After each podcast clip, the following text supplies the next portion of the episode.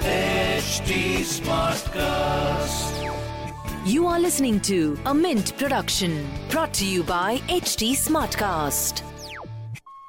Hello and welcome to Mint. I am Nasreen Sultana. You are listening to Mint Evening Market Wrap. Let's take you through all the action in stock markets today.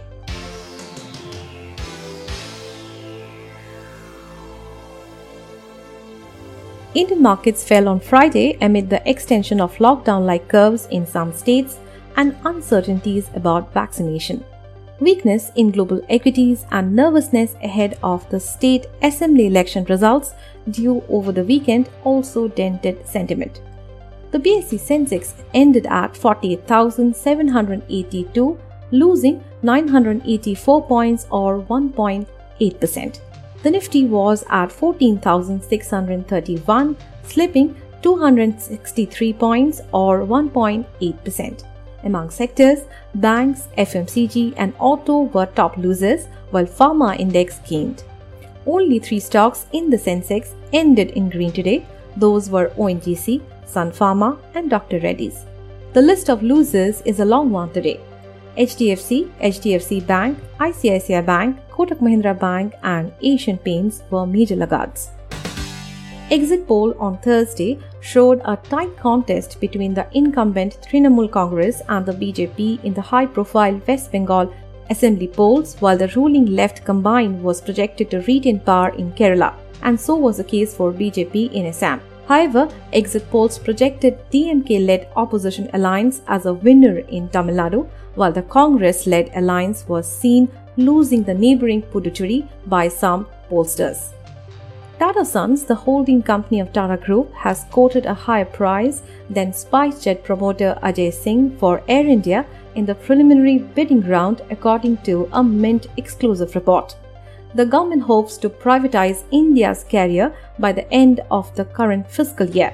According to the Mint report, Tata Sons is in the driver's seat in the proposed disinvestment process with the second wave of COVID resulting in reduced load factor and suspension of air travel, constricting the cash flows of Air India and lowering its valuations. The centre on Friday announced decision to provide an additional amount of up to rupees 15,000 crore to states as interest-free 50-year loan for spending on capital markets.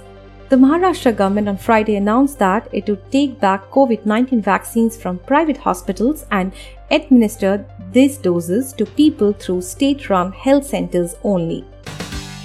Moving on to global markets. Asia Pacific markets struggled for gains on Friday as investors turned cautious despite a positive finish in the US in the previous session. Japan's Nikkei fell 0.8%, in South Korea, the Kospi index stumbled 0.8%. The Shanghai Composite declined 0.8%. In Hong Kong, the Hang Seng index was down 1.9% in late afternoon trade.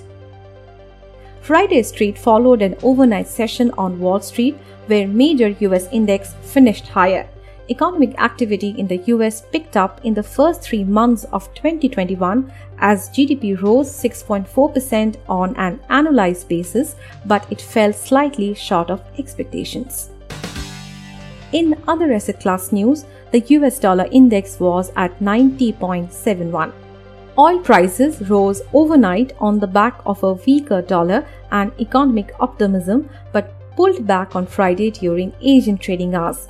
Still, prices are trading at levels not seen since March. Global benchmark Brent crude lost 0.5% to $68.22 per barrel.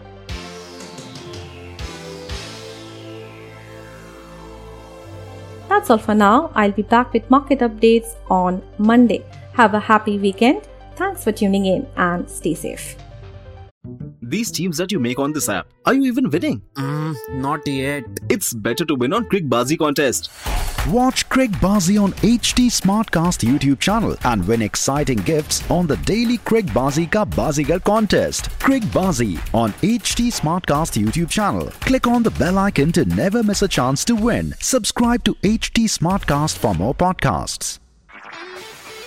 This was a Mint production brought to you by HT Smartcast. HT Smartcast.